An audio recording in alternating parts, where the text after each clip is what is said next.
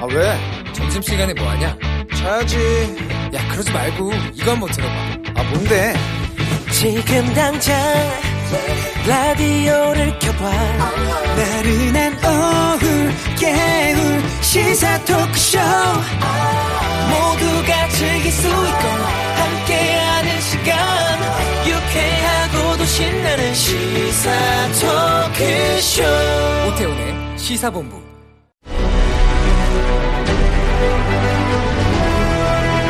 김철민의 본부 뉴스.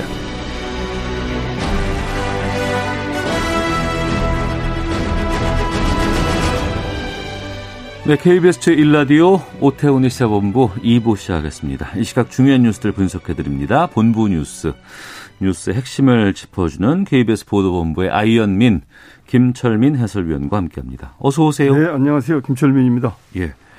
코로나19 상황 정리해 주시죠. 예, 오늘 코로나19 신규 확진자가 47명으로 이제 뚝 떨어졌습니다. 예. 하루 만에 두 자릿수로 줄었죠. 음. 그 지역 발생이 41명으로 줄어서 예. 그 사회적 거리두기 1단계 기준 50명 미만을 충족을 했습니다. 음.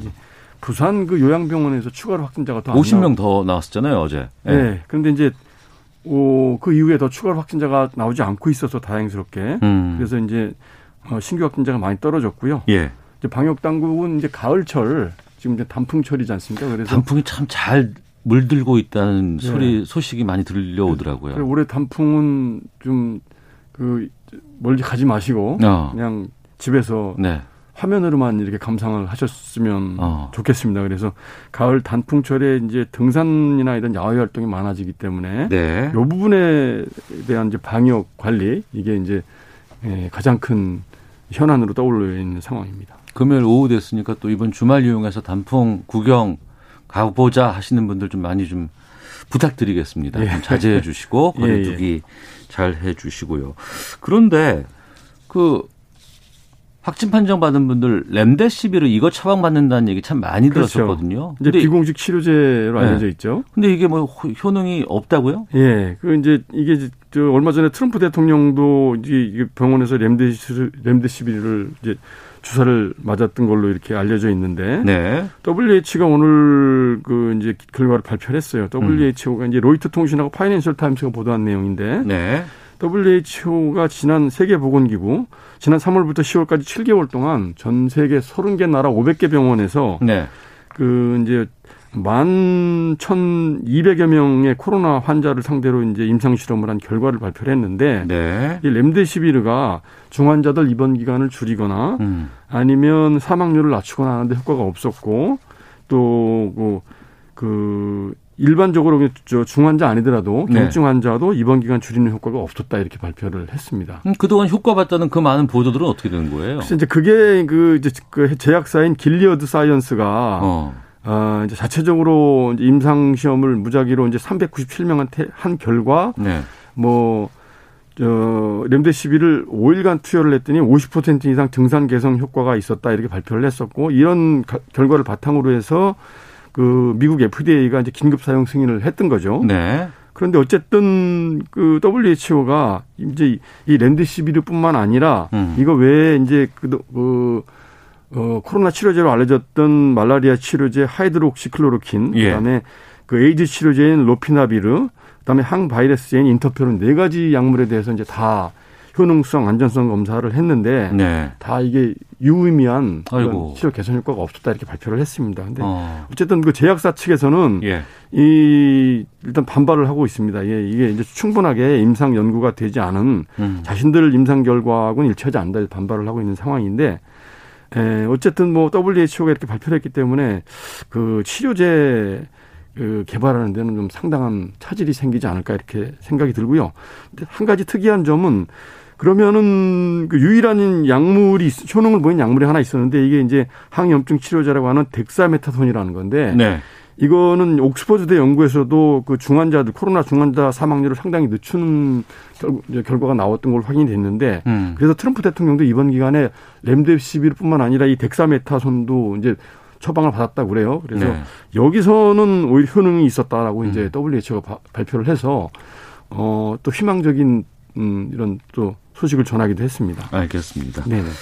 허위사실 공표죄 이재명 경기도지사 파기환송심에서 무죄 나왔네요. 네, 오전에 이제 가장 큰 뉴스였는데 그 이재명 지사는 그동안 친형 강제 입원, 그 다음에 허위 사실 공표 두 가지 혐의로 이제 재판을 받아 왔었죠. 그래서 예. 친형 강제 입원과 관련돼서는 직권남용이 인정이 안 돼서 무죄가 됐었는데 음. 이 허위 사실 공표 혐의로 네. 1심에서는 무죄를 받았었지만 2심에서 이제 300만 원 어, 벌금을 받는 바람에 당선 무효형이 됐었고 지난 7월 대법원에서 이 부분도 이제 무죄다 이렇게 해서 수원고법으로 파기환송을 했던 거거든요. 네. 수원고법에서 오늘 오전에 이제 파기환송심 선고가 있었는데 대법원 판단에 따라서 무죄를 선고한 그 대법원 판단을 존중을 해서 무죄를 확정 판결한 것입니다. 음, 이재명 지사 쪽 좋아하겠네요. 예, 오늘 뭐 법정에 지지자들도 많이 몰려들어 있었고요. 취재진들도 이제 수백여 명이 몰려 있었는데 그, 그 판결 직후에 그 이재명 지사가 이제 사법부의 현명한 판단에 대해서 경의를 표한다. 앞으로 이런 송사의 시간을 소모하지 않고 도정과 도민을 위해서 모든 에너지를 쏟겠다. 이렇게 그 소견을 밝혔고요. 네. 그 대선과 관련된 질문이 나왔었는데 대선은 이제 국민들이 어떤 역할을 맡길지 결정을 하는 것이다. 네. 그리고 부여해 주시는 그 역할에 최선을 다하겠다 이렇게 담담하게 의견을 밝혔습니다. 그럼 끝난 건가요? 아니요, 이제 검찰이 재상고를 할 수가 있습니다. 그래서 재상고를 하면 이제 대법원에서 한 번 더 판단을 구하는 건데 지금 법적의 의견은 그 일주일 안에 재상고를 해야 되는데 이미 석 달 전에 대법원 전원 합의체가 내린 판결이고 그래서 파기 환송된 거 그렇죠. 아니에요? 그리고 예. 오늘 전원 합의체 어, 오늘 저 그 파기환송심 재판에 음. 검찰이 추가로 뭐 별도의 증거자를 제출한다든지 하는 이제 사정 변경이 있어야 되는데 그런 것도 없었거든요. 예. 그래서 검찰이 아마 재상고하기는 어려, 어려울 것이고 음. 재상고를 하더라도 결과가 뒤집어지지 않을 확률이 높기 때문에 네. 이대로 무죄 판결이 확정될 것이다 이렇게 보고 있습니다. 알겠습니다. 뉴스 하나 좀 더 보겠습니다. 그 올해 종합대학들 감사 계속 받고 예, 예, 있잖아요. 예. 결과가 예. 좀 나왔다고 하는데 예. 그 중에서 지난번에 이제 보도가 됐었는데 법인카드 유흥업소 사용했다는 고려대 교수들 예, 예, 예. 여기에 대한 어, 교육부 결과 같은 게 이제 좀 발표가 되고 있어요. 예, 교육부가 이제, 지- 저, 이제 최근에 고려대 종합감사 결과를 발표해서 이제 문제가 됐던 게 뭐냐면 네. 그 고려대 교수 13명이 음. 2016년부터 19년까지 그 강남의 유흥업소 근데 그 겉으로는 음식점으로 이렇게 위장을 해놓은 이런 유흥업소에 네. 3년 가까이 이 출입을 하면서 1인당 최대한 80여 차례에 걸쳐서 음. 법인카드로 어 6,600여만 원을 이제 부당 결제한 사실이 확인이 됐습니다. 이게 네. 이제 연구비라든지 뭐 산학협력단 협- 이제 협력비 이런 비용으로 써야 되는 돈인데 이걸 유흥업소에 쓴 것이죠. 예. 그래서 이제 교육부가 그 고려대 교수 12명한테 중징계를 내리도록 통보를 했고 네. 또한 명은 경고 처분을 내도록 이렇게 했는데요. 네. 문제는 그 중징계 대상 12명 가운데 그 현재 주중대사로 나가 있는 장하성 대사가 포함이 돼 있었다는 것이죠. 어. 그게 이제 교육부 감사 결과 이제 국감 과정에서 이제 밝혀졌는데 네.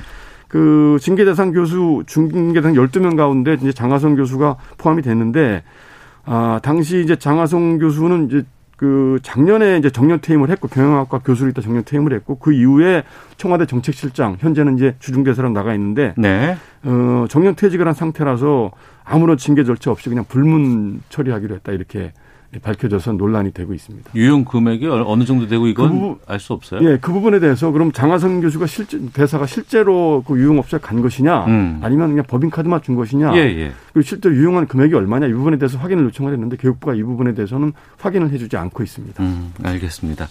자, 본부 뉴스 여기까지 듣도록 하겠습니다. KBS 보도본부의 김철민 해설위원과 함께했습니다. 고맙습니다. 네, 고맙습니다.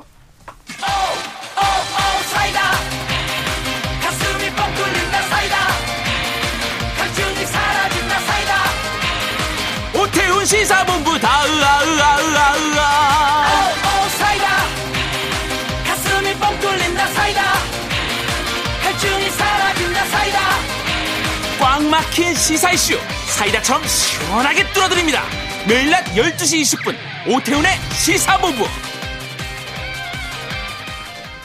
네, 1시 9분 지나고 있습니다. 시사본부 청취 여러분들의 참여 기다리고 있습니다. 샵 9730으로 의견 보내주시면 되고요. 짧은 문자 50원, 긴 문자 100원. 어플리케이션 콩은 무료로 이용하실 수 있습니다. 팟캐스트와 콩 KBS 홈페이지를 통해서 시사본부 지난 방송들 또 코너들 다시 들으실 수 있고요. 유튜브를 통해서도 만나실 수 있습니다. 일라디오 혹은 시사본부 검색하시면 영상으로도 확인하실 수 있습니다. 매주 금요일 한 주간의 언론 보도를 분석하고 비평하는 시간입니다. 와치도 감시견. 어, 알파고 신하시 외신 기자 나오셨습니다. 어서 오세요. 네, 안녕하십니까. 예. 정상근 전 미디어오늘 기자도 자리하셨습니다. 안녕하십니까? 네, 안녕하십니까? 예. 방송통신위원회가 MBN에 대해서 방송 승인 취소 통보했다. 뭐 이런 그 사설 정보지가 좀 돌았다는 음. 보도들이 좀 나왔습니다. 사실 무근이라고 또 얘기가 나오고 있는데 확인해 보니까 근데 좀 종편 심사 앞두고 있는 MBN 쪽은 상당히 좀 뒤숭숭한 상황이라고 하는데 네. 지금 어떻게 된 거예요, 정상 기자? 어, 일단 이 얘기, 그러니까 승인 취소 통보가 내려졌다라는 얘기가 동계 지금 며칠 됐고, 네. 음, 방통위가 이 소식이 알려진 뒤에 지금 바로 부인을 한 상황입니다. 그러니까 네. 아, 이게 승인 취소 같은 좀 일종의 이제 징계 저- 같은 절차가 좀 진행되는 것은 맞는데 뭐 어떤 결정을 내린 것은 아니다라는 게 아직까지 결정이 나온 건 아니다. 네, 그렇습니다. 이제 현재까지 알려진 바에 따르면 지난 12일에 MBN 경영진을 방통위가 불러서 네. 어, 일종의 이제 의견 청취, 그러니까 청문회를 진행을 했는데 네. 어, 이 자리에서 그 MBN 측에 어, 그러니까 승인 취소나 6개월 내에 영업 정지 처분을 받을 수 있는 대상자다 음. 이렇게 통고는 했는데 네. 이 얘기가 좀 와전이 돼서 네, 이 취소 통보를 받았다 이렇게 동거 동게 아닌가 어. 네, 그렇게 생각이 좀 되고 있습니다. 결정 난 건 아니지만 아직도 취소 여지 가능성도 있는 거죠. 네, 그럼요. 이 절차의 진행 중에 있는 거고요. 음. 어, 그러니까 이 왜 그러냐면 이 방송법에 보면은 이 방송사가 거짓이나 이제 그밖에 이제 부정한 방법으로 예. 승인 또는 재승인을 얻었을 때 이 방송 방통위가 이제 승인을 취소를 하거나 음. 아, 6개월 이내에 업무 정지, 뭐 광고 중단 이렇게 명령을 할 수가 있는데 네. MBN이 지금 그 사례에 해당하기 때문에 음. 어, 지금 자칫하면은 승인 취소까지 갈 수가 있는 상황이긴 합니다. 네. 다음 달 말까지 재승인 심사 받아야 한다고요? 어, 네, 그렇습니다. 뭐, 일단 이 재승인 심사를 앞두고 먼저 이 징계를 내릴 건지 취소를 할 건지 말 건지 이 부분을 지금 논의 를 하고 있는데, 음. 어, 그러니까 그 재승인을 하고 승인 취소 절차를 거치면 좀 이상하니까 예. 승인 취소 절차를 먼저 그 논의를 해보고, 음. 그 다음에 이제 재승인 여부가 결정이 될 것 같습니다. 알겠습니다. 알파 기자 잠깐만 좀 기다려 주세요. 괜찮습니다. 예, 상황을 좀 정리를 하고 여쭤보려고 하니까 MBN이 왜 이런 상황인 거예요? 어, 그러니까 이 MBN이 이제 출범을 할 때, 그러니까 종편 4사가 한꺼번에 출범을 했죠. 그때가 네. 이제 2011년이었는데, 이 종편 승인을 이제 방통위에 받으려면은 이 중요한 조건이 하나가 있었어요. 그러니까 네. 이 우리나라에서는 이 특정 기업이 음. 그 방송사 전체를 그다 뭐 지배를 할 수가 없습니다. 이 방송은 좀 공적인 영역이 있기 때문에 네. 어, 그래서 종편 승인을 받기 위해서는 어, 좀 이렇게 그 모 회사 말고 음. 이 다른 쪽에 투자를 좀 받아야 되는 조건들이 있었어요. 네, 네. 그러니까 일정 정도 좀 투자를 받아야 됐고 어 그래서 이제 종편들이 여기저기 이제 투자차들을 많이 좀 찾아다녔는데 음. 아무래도 이제 경쟁이 좀 있다 보니까 그때만 해도 뭐 하나가 될지 뭐 두 개가 될지 네 개가 될지 몰랐으니까 네. 좀 경쟁 적으로 돈을 좀 끌어들여 왔던 과정이 있는 거죠. 음. 어 그런데 그 MBN 같은 경우에는 이 투자자를 모집을 하면서 어, 그러니까 임직원들한테 회사가 대출을 받아서 임직원들한테 나눠주고 네. 임원들한테 나눠주고 그 임원들한테 마치 외부 투자자인 것처럼 이 주식을 사라. 음. 어, MBN 주식을 사라라고 이제 얘기를 한 겁니다. 그래서 어, 이렇게 되면은 이 외부인을 많이 끌어들이라라는 게 이제 목적인데 네. 내부인을 외부인처럼 속여서 한 거 아니겠습니까? 그래서 일종의 분식회계로도 봐도 되겠네요. 음, 내부에서는 이 분식회계인 거고 어. 이 종편 승인 과정에서 보면은 일종의 이제 어, 방통위를 상대로 사기를 친 그런 셈이 되는 거죠. 그래서 예. 어, 이 문제가 좀 불거지면서 지금 어. 재승인 그 어, 재승인이 아니라 승인 취소 기로에도 놓인 상황입니다. 음. 알파오 기자. 네. 이런 상황들 종편에서 일이 벌어졌고 네. 이게 밝혀졌고 그 이제 승인 여부가 이제 나와야 돼요. 네. 어떻게 보세요?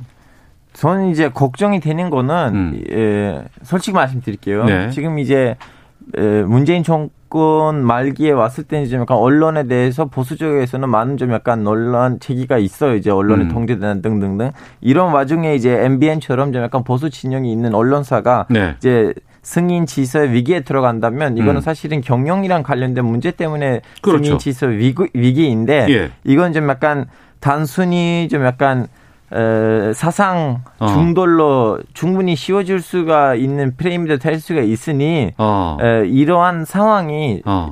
제대로 대중들한테 알려줘야 되고 분위기를 보여 좀 약간 왜 이렇게 됐는지가 제대로 네. 설명하지 않는 한 오히려 좀 약간 역효과를 일으킬 수 있다고 생각해요. 어, 그 경영 문제 때문에 잘못된 것들이 밝혀졌고 그것 때문에 이 취소 여부가 지금 논란이 되고 있는 것인데 이게 마치 또 한쪽에서는 무슨 뭐 언론 탄압 뭐 네. 이런 쪽으로 좀 끌고 갈 수도 있다. 예, 예. 어. 저 그것이 제일 걱정이 돼요. 왜냐하면 예. 이제 이제 방금 전에 선배님도 길게 설명을 하셨는데 무슨 가짜 뉴스라든가 음. 이런 저런 이들 때문 아니고 네. 단순히 경영 문제 때문인데 그리고 솔직히 말하자면 한국에 있는 방송통신법도 음. 전 세계에서 제일 까다로운 편이긴 한데 네. 이제 이미 예전에 만들어진 법 때문에 지금 이 방송국이 힘들어하고 있는데 음. 이걸 지금 현재 정권에다가 넘길 는 경우에는 좀 약간 문제들이 있으니까 설명을 제대로 해야겠다. 음. 그 얘기를 하고 싶습니다. 그래도 법대로 하면 또 이게 얘기가 달- 달라지는 거 아니에요?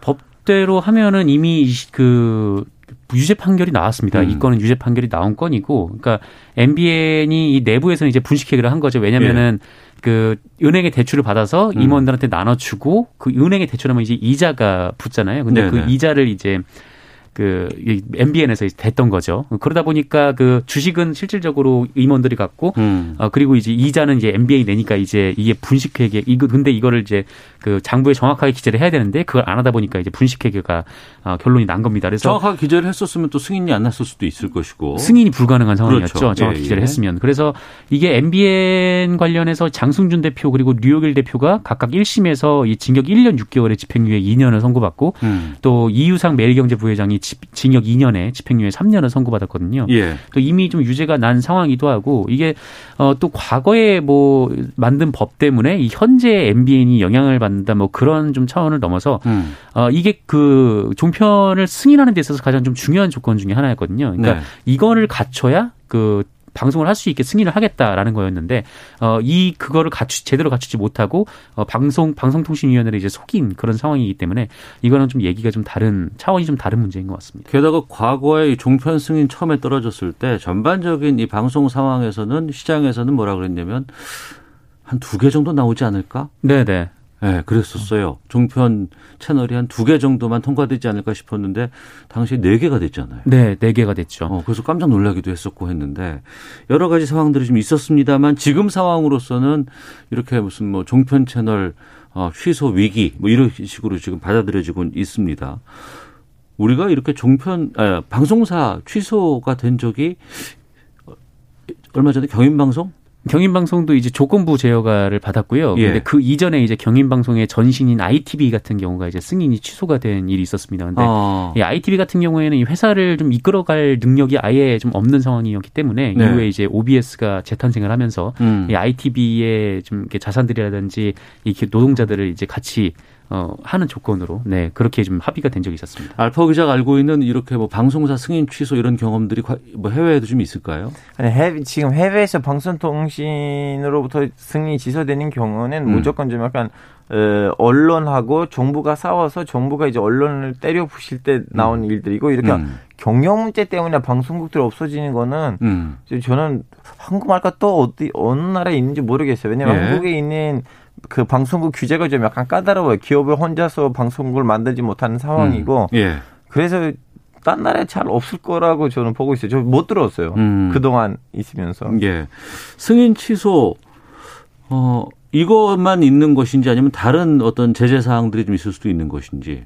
네, 뭐, 그러니까 6개월 업무 정지가 있을 수가 있고, 그리고 음. 광고 정지라는 방법이 있을 수가 있어요. 그러니까 예. 뭐 승인 취소 아니면은 뭐 이렇게 좀 징계 수위가 좀 낮아지는 방법도 있는데, 어, 그런데 뭐 승인 취소에서 있어서 이제 방- 방통위의 부담이 가장 컸던 거는 아무래도 그 안에서 일하는 종사자들의 음. 하루아침에 좀 일자리를 잃지 않을까 바로 이 부분 그렇죠. 때문이었거든요. 예, 예. 어, 그런데 이 만약에 재승인 취소가 되면은 바로 이 방송사가 없어지는 것이 아니라 아마 음. 뭐, 아, 뭐 1년, 2년간 뭐 유예 기간을 좀 두면서 이 안에 방송사 종사자들이 뭐 새로 게 나오는 이제 방송사에 가거나 아니면 다른 방송사에 흡수될 수 있는 방법도 있는데 네. 어, 그런데 이렇게 6개월 업무 정지, 이렇게 광고 정지 이렇게 한 번에 이제 돈줄을 딱 끊어버리면은 그 안에 있는 사람들이 오히려 더 준비 없이 음. 좀 시장에 나올 수 있는 경우들이 더 아. 높은 상황이에요. 그래서 어좀 어느 정- 어느 어느 것이라도 좀 방통 입장에서는 좀 부담스러운 면이 있긴 합니다. 예. 종편 재승인 같은 경우는 방통위가 이제 관장하게 되어 있고. 네. 그 동안 여러 가지 문제점들이 있고 지적 사항들이 나왔음에도 불구하고 MBN, TV, 조선 채널 A 등 종편 다 조건부 재승인을 지금까지 다 해줬어요. 네네. 이것도 또 계속 반복되는 것도 좀 어찌 보면 너무나 좀 특혜가 아닌가 싶은 생각이 들기도 하고. 근데 그렇다고 해서 승인 취소가 갑자기 떨어지는 건 정말 충격적인 일인데 많은 사람. 어떻게 보세요 두 분께서는?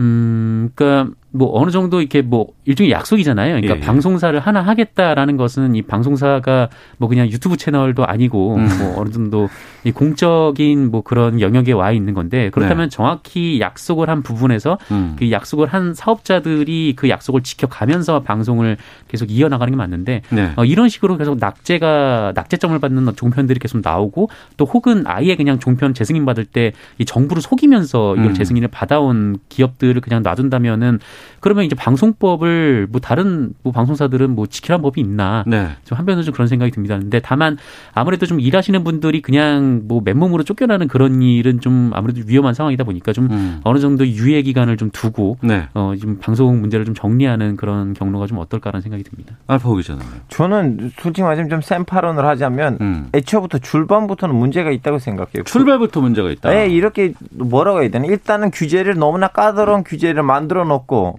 까다로운 규제가 있는데 또 정부 지원을 엄청나게 해주고 음. 그렇게 출범하면 기업이 어떻게 할까? 음. 그 사람들은 나름 좀 어르동절 그런 점 약간 머리가 복잡할 것 같은데 제 보기엔 다시 한번 이 방송 규제 그 이제 사 이제 사립 회사들 어떻게 할 건지에 대해서 다시 한번 좀 약간 그 국회에서는 여기에 대한 논의를 하고 이 규제를 좀 약간 바꿨으면 좋겠다고 생각해요. 알겠습니다.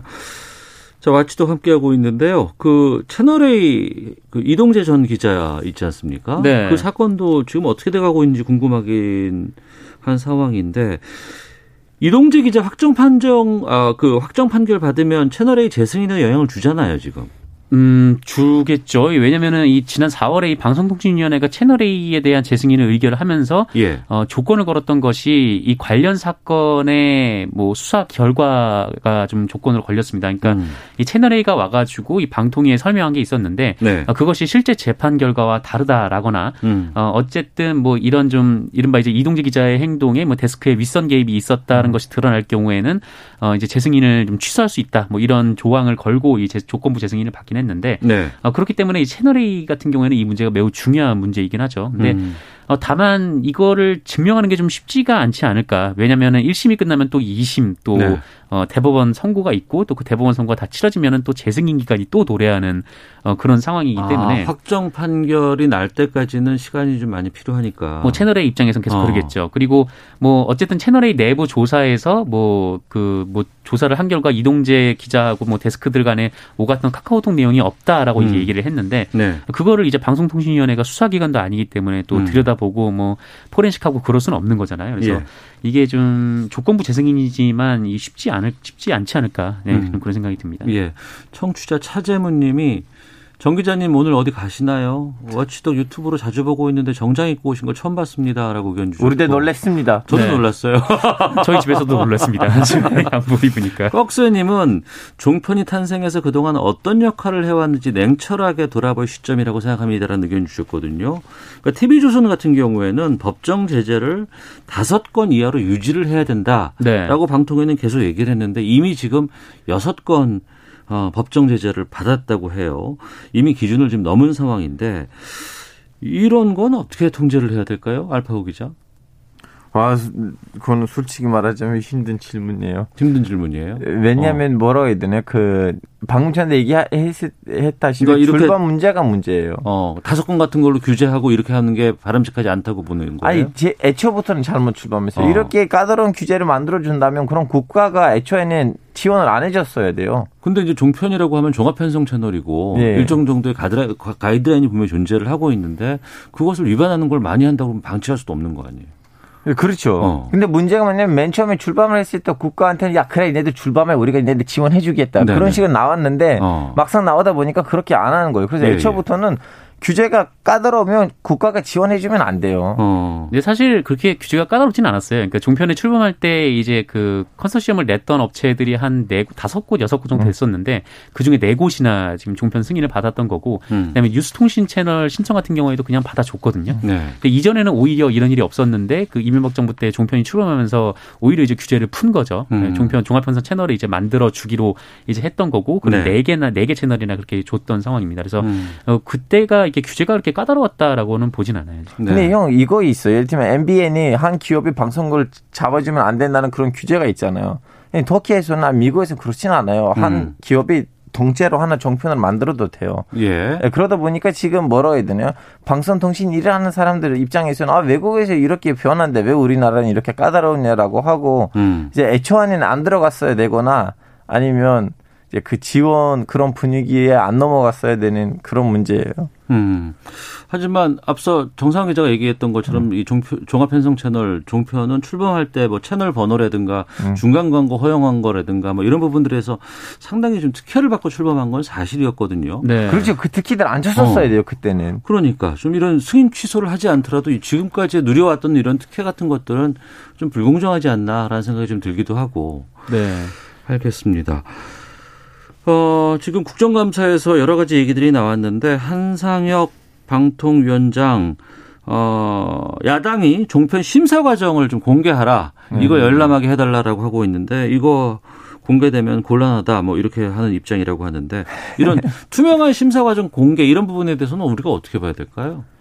음, 저는 뭐 공개할 수 있지 않나라는 생각이 좀 들었던 게 그 이전 같은 경우에도 사실 좀 논란이 많았거든요. 이 음. 재승인 점수가 뭐 통과가 됐다라고 하는데 근데 뭐랄까? 하여튼 그냥 좀 쉽게 얘기해서 만약에 뭐 제 거기 방송사가 가지고 있는 재산이 음. 뭐천 원이 있으면 1점, 뭐 2천 원이 있으면 1점, 뭐 이런 식으로 하는 게 아니라 어 공정한가 아니면 어, 뭐 어떤가 이런 식으로 좀 이렇게 수치로 딱 떨어지는 게 아니겠죠. 네, 맞습니다. 그래서 심사위원들의 좀 그 의견이 좀 개입될 여지가 굉장히 많은 심사 평가 상황이기 때문에 음. 좀 오히려 공개를 하는 게더 저도 공정하게 나오지 건 않을까. 맞다고 생각해요. 왜냐하면 네. 방송국이라는 건 우리 공정성이 있다고 하고 이렇게 까다롭게 가는데 그러면 왜 심사를 우리는 대중으로부터 숨기는 것인가? 음.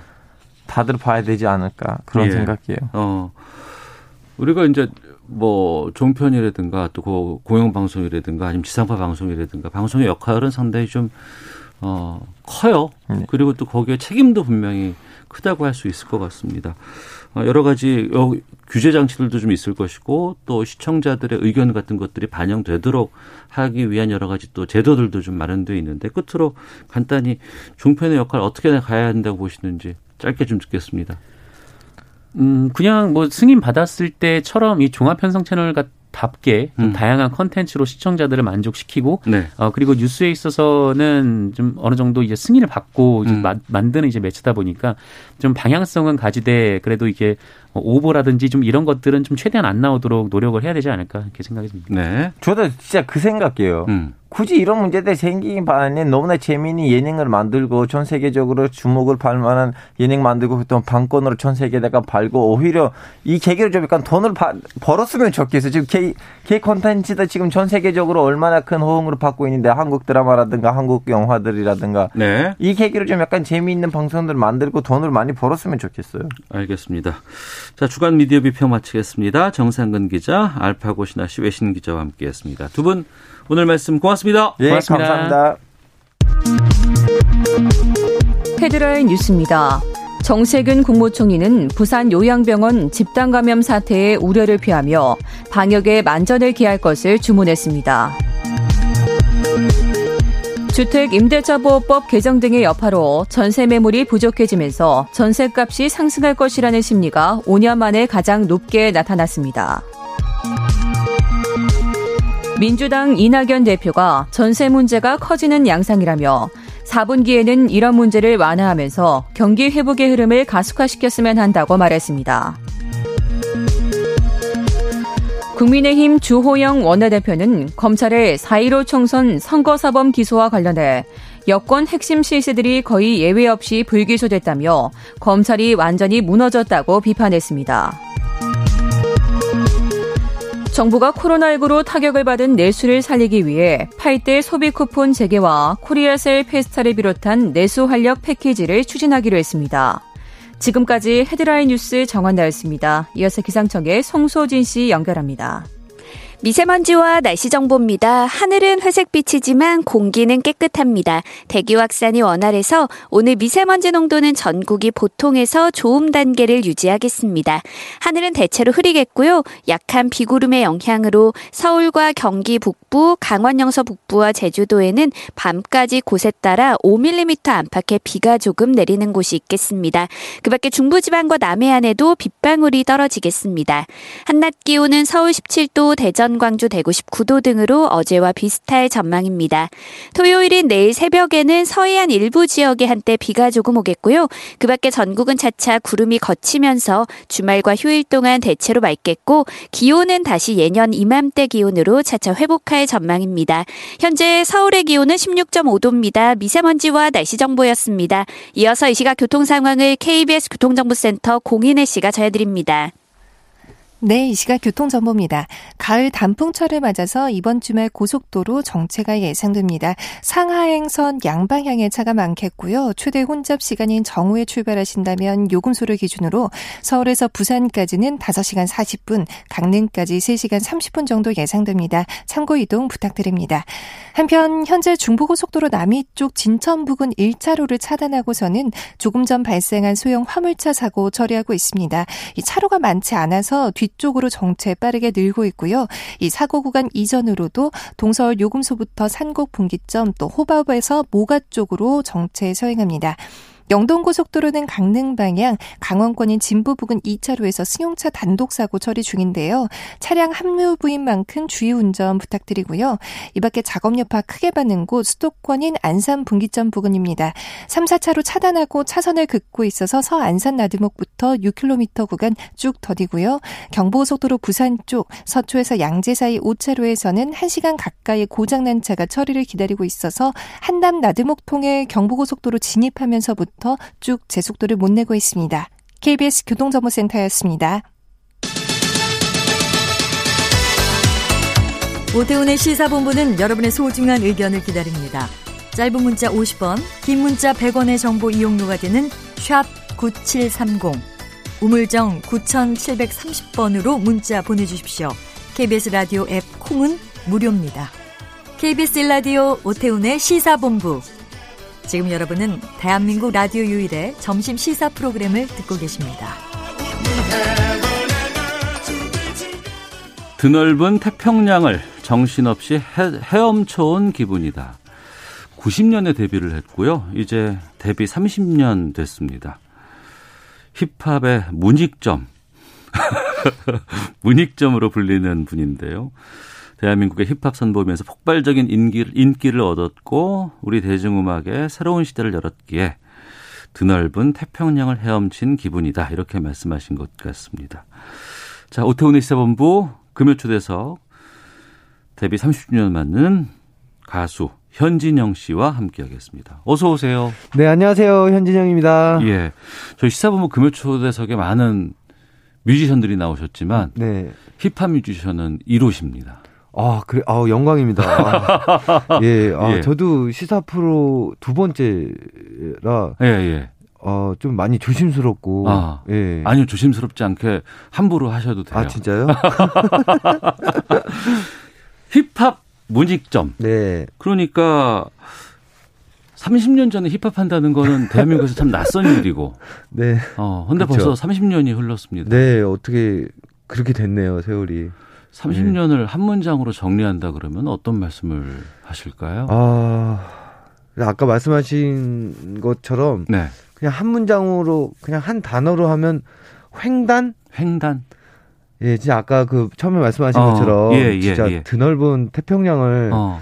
막 헤엄쳐온 느낌 이에요 사실 제가 좀 많은 일이 있었잖아요. 그러니까 그 말씀은 태평양이 잔잔할 때도 있지만 파도도 그렇죠. 치고 비도 예. 오고 네. 어떨 때는 막 수온이 차고. 네. 아. 그래서 이제 그런 기분이 네. 지금은 이제 뭐 아주 평온한 가정에서 너무 이렇게 행복한 삶을 살고 있다 보니까 예, 예. 아 내가 지나왔던 길이 아, 아 정말 어 정말 열심히 헤엄쳐 왔구나. 네, 네. 예. 그래서 아 이게 포기하지 않는다는 것이 어. 그 인생에서 가장 중요한 거다. 네. 어, 많은 거를 배우는 것도 중요하지만 어. 그 포기하는 자세를 포기하지 않는 자세를 갖는 게 가장 중요할 것 같다라는 생각을 요즘 많이 해요. 예. 달달파크님이 깍 너의 마음 나의 마음 울렁울렁 두근두근 쿵쿵 힙합 시조새 현진영님 반가워요라고 네. 의견도 보내주셨는데 정말 현진영 씨가 정신없이 헤엄쳐온 기분이라고 말씀하시는 그 헤엄치는 모습이 형지, 현진영 씨기 때문에 딱 맞는 것 같다는 느낌이 들어요, 아, 진짜. 아, 감사합니다. 어. 가장 그동안 30년 동안 활동하면서 기억에 남는 순간이 있다 그러면 어떤 걸 꼽으실까요? 일단 저는 가장 기억에 남는 순간은 데뷔 첫 무대였어요. 너무 충격이었습니다. 예, 저도 충격이었어요. 아, 그래요? 어떻게 사람들이 저렇게 나를 쳐다보나. 어. 예, 정말 깜깜한 무대에서 딱 관객 앞, 앞줄에 계신 분들 몇, 몇 분이 보이는데, 네. 어, 이거는 박, 뭐, 소리도 안 나오고 박수도 음. 안 쳐주시고, 네. 거의 무슨 동물원에 희귀한 동물을 쳐다보시는 듯한 어. 그 표정으로 입을 벌리고 쳐다보시는 모습이, 예. 아, 그게 그 지금도 이렇게 어. 제 있었던 일처럼 예, 예. 그걸 또 한 번 겪었거든요. 제가 어. 이, 2006년도에 예. 그 새로운 장르를 하면서 음. 그러니까 이제 제 머릿속에는 그것들이 제일 기억에 남아요.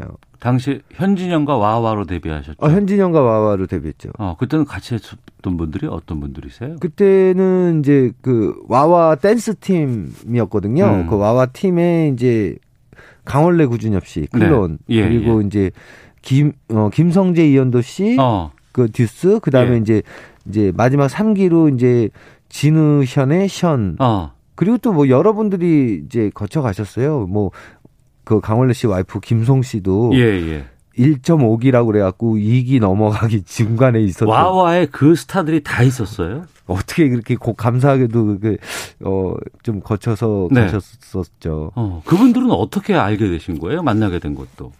뭐, 김성재 씨 는 강원래 씨, 구준엽 씨 소개로 음. 했고, 강원래 네. 씨, 구준엽 씨는 이제 그, 그 당시에 한창 90년대 초, 초반, 80년대 후반에 음. 댄스 컨테스트가 되게 유행이었어요. 예, 클럽에서. 예, 그렇죠. 예, 예, 예. 거기서 이제 제가 직접 뽑아갖고. 어, 어 춤 좀 추네? 그쵸. 저는 어. 거기 이제 심사위원 게스트로 나갔었고 가수 데뷔 바로 직전에. 아 예, 예. 저는 어릴 때부터 이제 춤을 좀 프로로 어. 댄서 생활을 했기 때문에. 그러니까 강원래, 구준엽, 뭐 김성재, 이현도, 뭐 현 이런 분들이 참참 추실 때 이분들의 시, 춤 실력을 심사하는 심사위원이 현진영 씨. 네, 네, 네. 그러면 현진영 씨의 춤은 이분들보다는 레벨이 다를 거예요. 아니, 아닙니다. 다 같이 잘 추는데 예, 제가 예, 예. 좀 이렇게 어 좀 먼저 음. 그 프로 세계에 뛰어들어서 네. 예, 혜택을 받은 거지. 음. 다세 분 저기 모두 모든 분들 다 잘 추시고요. 네. 그렇게 해서 이제 이제 뽑히게 돼 갖고 어. 이수만 선생님한테 예. 이제 보여 이제 보여드리고 어. 그다음에 이제 연습을 같이 하면서 이렇게 어 멤버로서 예. 활동을 하게 됐죠. 어, 청취자 422님, 현진영님 반갑습니다. 자주 보고 싶습니다. 가윤아님, 진영이 형 환영합니다. 3729님, 소리쳐봐, 말해봐, 내 곁에. 사비두비두비다비두두비바? 현진영 씨 소리쳐봐. 이 노래가 제 어, 애창곡입니다. 18번입니다. 이렇게 예, 보내주셨는데. 그러니까 SM 엔터테인먼트 1호 가수신 거예요? 그러면? 네, 1호죠. 이수, 이수만 네네. 씨한테? 네. 어, 그때 얘기를 좀 해주세요. 어떻게 1호가 됐었어요? 그때 이제 그, 그, 예, 이제 이수만 선생님하고 같이 일을 하셨던 네. 매니저였던 분이 음. DJ, 처음엔 DJ 하셨어요. 네. 그분이 이제 이수만 선생님이 미국에서 이제 슬픈 마네킹 제 데뷔곡 아, 야한 예, 예. 여자를 예. 만들어 갖고 예. 그 토끼춤을 출 수 있는 애를 한국에 오셔서 찾았던 거예요. 어. 그래서 그분이 저를 이수만 선생님한테 보여주시고 예. 선생님이 이제 오디션을 한번 봐라. 음. 그러니까 저는 이제 미팔군에서 자라갖고 어릴 예. 때부터 그 춤을 추고 있었고 어, 토끼 춤을 예, 그러니까 예. 딱 맞은 거죠 어. 선생님하고 선생님은 그런 류의 그 뉴잭스윙 힙합 뉴잭스윙 음악을 만들어서 한국에 오셔서 음. 그 당시 유행하는 네. 음, 뉴잭스윙 음악에 유행하는 토끼 춤을 출 수 있는 애를 찾았던 거고 음. 한국에는 그런 춤을 추는 사람이 없었는데 없었는데 제가 그 이제 눈에 띄어서 어. 이제 그게 이제 맞아갖고 음. 이제 그 아주 어린 나이부터 예. 이제 연습생으로 어. 트레이닝을 받고 예. 19살에 데뷔를 했어요. 아, 그러셨군요. 네. 네. 그 당시에도 연습생이라는 거 흔치 않았잖아요. 제가 알기로는 그 없었던 걸로 알고 아. 있죠. 왜냐면 제가 88년도에 선생님 만났으니까. 예, 예. 아. 그리고 이제 제가 이제 90에 90년에 데뷔했잖아요. 아, 그러니까 2년 정도 연습생 생활을 거쳐서. 데뷔를 하게 됐고 그런 기간을 연습하는 거 자체도 흔치 않았었던 것 같아요. 어. 그러면 1호 SM 1호 가수가 현진영 씨라 그러면 2호 가수는 누구였어요?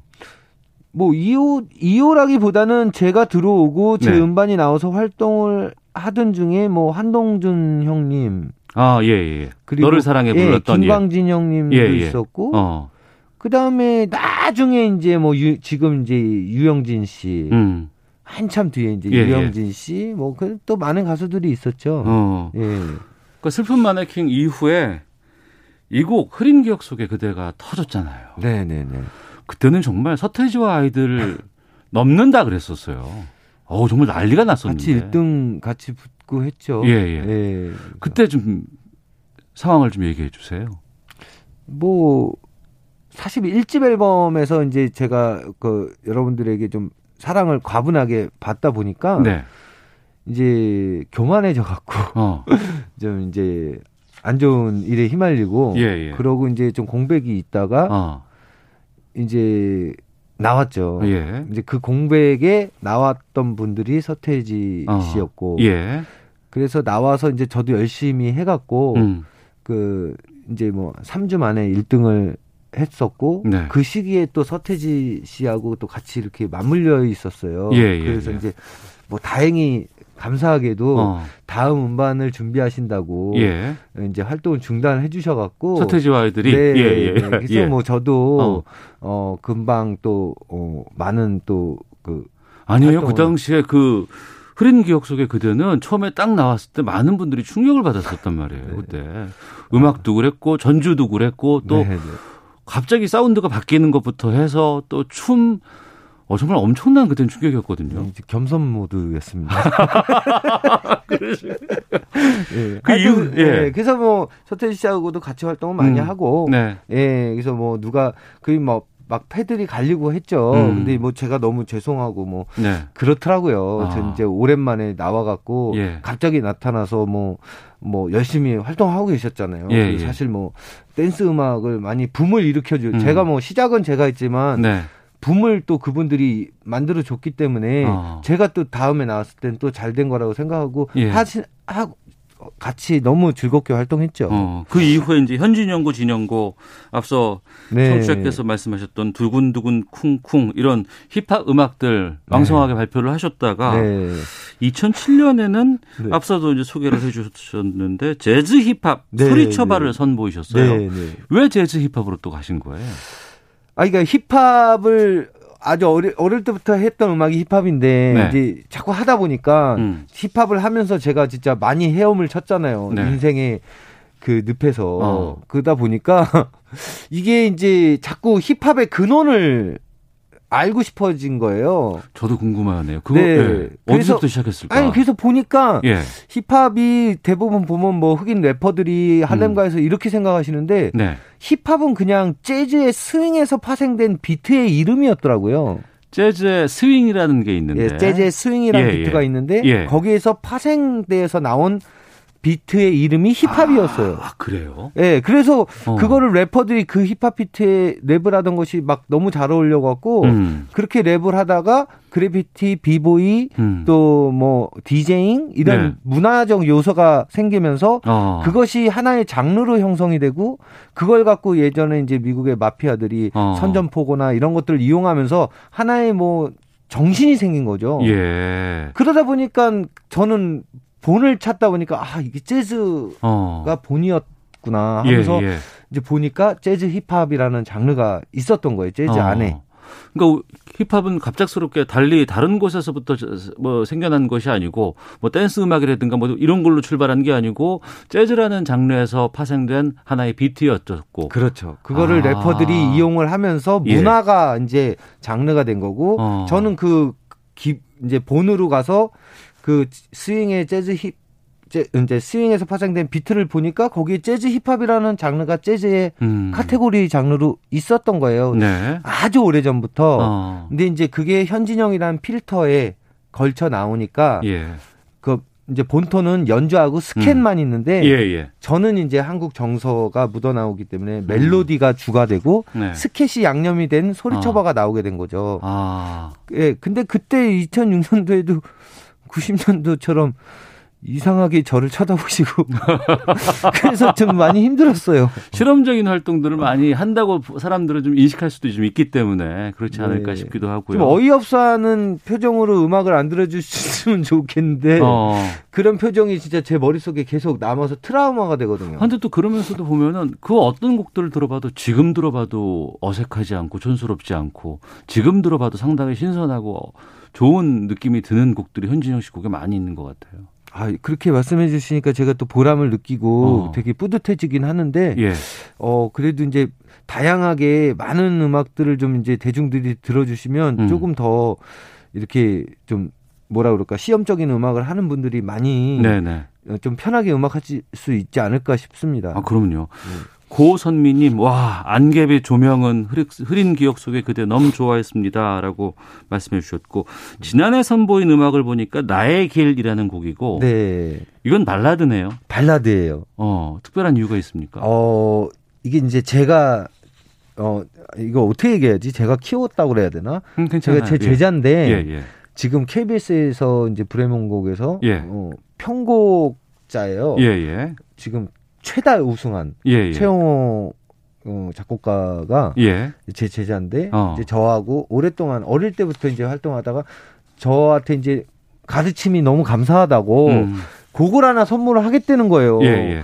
근데 그게 이제 발라드인데 어. 그 전에도 이제 제 앨범에 그 친구 발라드가 있긴 있었어요. 근데 예. 이게 의미가 있는 게 그 친구가 교수인데 어. 학생들하고 캠프에서 만든 거예요. 아 그래요? 그래서 이제 학생들의 또 노력도 들어간 곡인데 음.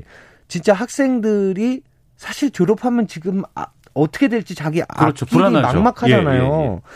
그, 그 불안한 자기 불투명한 미래에 어. 진짜 불안한 마음에 그래도 자기가 거, 걸어왔던 길을 묵묵히 음. 포기, 포기하지 않고 걸어간다면 밝은 미래가 올 거야라는 네네. 내용을 담고 있어서 어. 저는 그 이제 좀 갓 성인이 된갓 음. 사회 초년생들한테 좋은 메시지가 되겠다고 이제 승낙을 하고 노래를 해놨는데 네. 이게 갑자기 이제 코로나님 때문에 어. 전 세대가 다 네. 통용이 되는 음, 그러, 노래가 된 거예요. 어. 다 위로를 받으시더라고요. 예. 그래서 요즘 이걸로 좀 많이 좀 이쁨 받고 있습니다. 알겠습니다. 발라드 나의 길 소개해 주셨는데 자, 데뷔 30주년 맞고 있습니다. 힙합 문익점. 현진영 씨와 함께 말씀 나누고 있는데 책도 쓰셨어요? 네. 제목이 나는 외계인이 되고 싶다. 네. 어떤 메시지예요?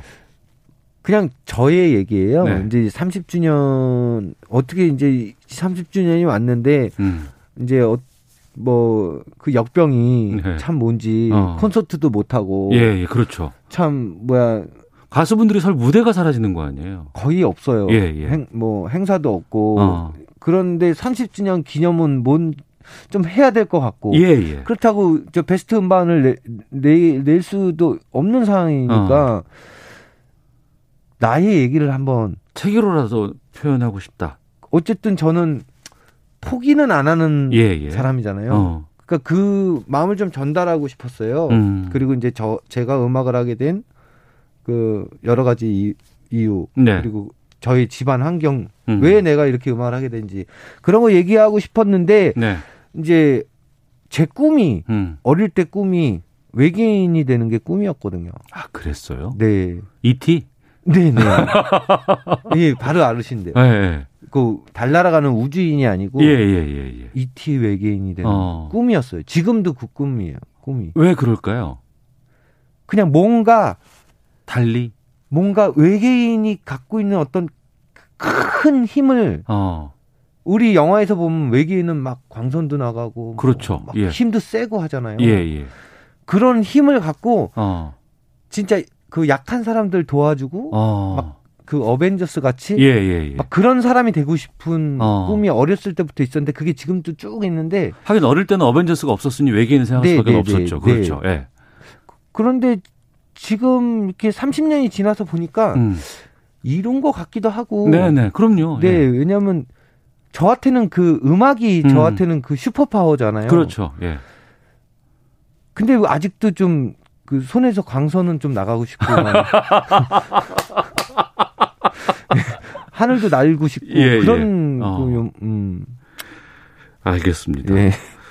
지난 그 앞서서 이제 굴곡이 많고 헤엄도 많이 쳤다라고 얘기하셨는데 네. 이 말씀도 좀 여쭤볼게요. 빛과 그림자가 동시에 존재했던 현진영 씨고 거기에 대한 생각, 기억들을 갖고 있는 팬들도 상당히 많이 아, 계십니다. 그럼요. 예. 올 초에 KBS 스탠드업 여기에 출연하셔 가지고 음. 교도소 에피소드 얘기해 주셨더라고요. 네. 예, 예. 네. 그때 당시 이런 그 아픔들 생각해 보면 어때요? 지금 보면 30년이 된 시점에서. 저는 그냥 아. 그것 또한 저의 일부라고 생각해요. 예, 예. 제 지금의 제 모습, 음. 2020년 현진영의 모습의 한 부분이라고 생각하고 네. 이미 저는 모르겠어요. 그걸 음. 뭘 자랑이라고 얘기하냐 이러는 분들도 계실 수도 있고 계시고 네. 그런 분들에게 또 죄송한 마음도 있는데 음. 뭐 사실 뭐 그런 그렇게 제가 어떤 사건 사고에 휘말리지 않은 지가 벌써 23년이 넘었고 네. 이미 저는 뭐 여러분들이 용서해 주신 분들도 많고 저 음. 스스로가 사실 회복이 됐어요. 예, 예. 그 집사람이 음. 굉장히 많은 노력을 해주고 가족이 큰 힘이 되죠. 그럼요. 예, 예. 가족만한 게 없어요. 어, 그럼요. 예. 저 정신과 치료 받으면서 어. 굉장히 많은 회복이 제가 뭐 2002년도에도 정신병원 들어갔잖아요. 어. 아예 예. 예. 그 석 달 동안 폐쇄병동 들어가서 열심히 어. 재활하고 그래서 저는 그냥 그냥 제가 편안하게 얘기할 수 있는 얘기들이에요. 음. 이게 지금은. 그리고 예. 너는 뭘 그렇게 얘기하냐 이러실 수 있는데 어. 회복이 됐어요. 저는 어. 이미 저한테는 그 일이 아무것도 제 예. 인생에 그냥 딱 그냥 한 티끌 같은 한 부분이지 어. 제 인생을 좌지우지할 수 있는 사건이 아니었기 때문에 어. 어 물론 횟수는 좀 잦았지만 네. 그냥, 그냥 전혀 지금은 오히려 그런 것들이 저에게 다른 사람들에게 뭐 물론 이해 못 하시는 분들도 계시지만 네. 웃음 포인트가 될 수도 있고 어. 그걸로 인해서 뭐 요즘 뭐 자학 개그도 있다 음. 있잖아요. 그래서 저는 그런 걸 오히려 웃음으로 승화하고 이제 또 편안한 마음에 그렇게 우, 웃으면서 뒤를 돌아보니까 음. 좀더 제가 제 일상에 충실하게 되고. 알겠습니다. 네.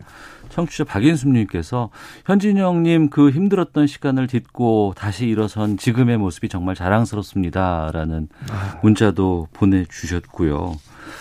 어유 시간이 벌써 이렇게 거의 다 돼서 다른 얘기를 더 하고 싶은데 네. 청취자 의견 소개해드리고 다른 질문 좀 가볼게요. 1350님은 제 아들이 어렸을 때 현진영고 진영고 하면서 몸을 흔들었던 기억이 납니다. 안상민님은 요즘 팟빵 매블쇼 나오시잖아요. 방송 잘 듣고 있습니다라고 의견도 주셨고 유튜브 채널 뭐 현진영 텔레비 이런 것도 운영하고 계시고 네네 네, 네. 매블쇼에도 뭐 고정적으로 출연하신다. 매블쇼에 이제 현진영 데이라고 네. 제 이름을 건 코너 음악 코너가 있어요. 아. 네, 지금 코너 중에 1등입니다. 야, 네. 그렇군요. 그리고 그 지난 추석에 너무 KBS에서 이거 자주 얘기해서 좀, 좀 그렇긴 한데 네네. 대한민국인 나오나 방송 보시고 어, SNS에다가 공연 후기 올려주셨더라고요. 네. 어떻게 보셨어요? 저는 진짜 나오나 선생님이 예. 그 콘서트도 봤지만 제가 그 밤업소 밤무대에서 노래하시는 것도 봤어요. 나훈아 씨. 네, 어렸을 때. 예, 예. 근데 그 무대를 임하, 임하는 그 자세가 어. 거기 사실 그 클럽이라는 데도 사실 그렇잖아요. 근데 예. 공연을 거의 콘서트 수준으로 하시고. 어, 예, 예.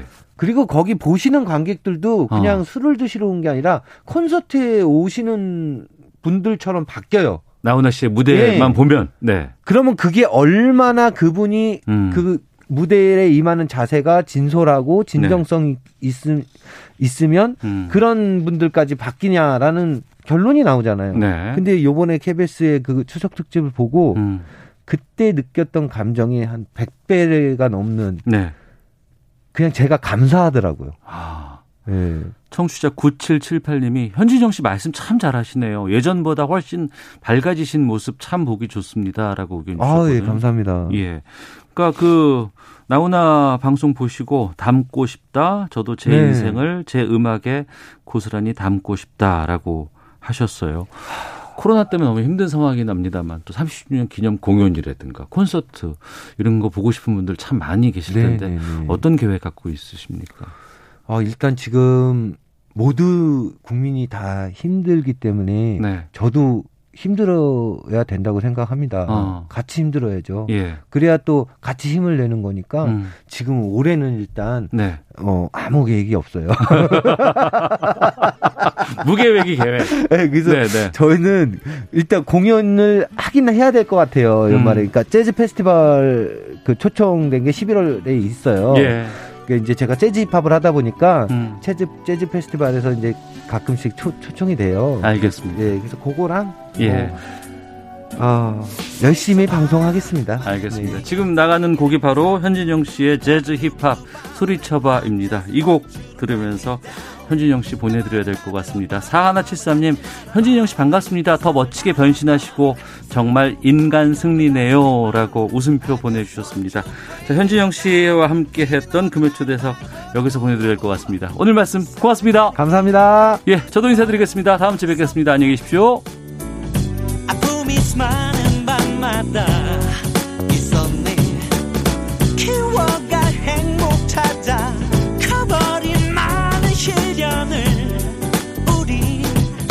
스쳐가지 부딪혀봐. 다가와 내곁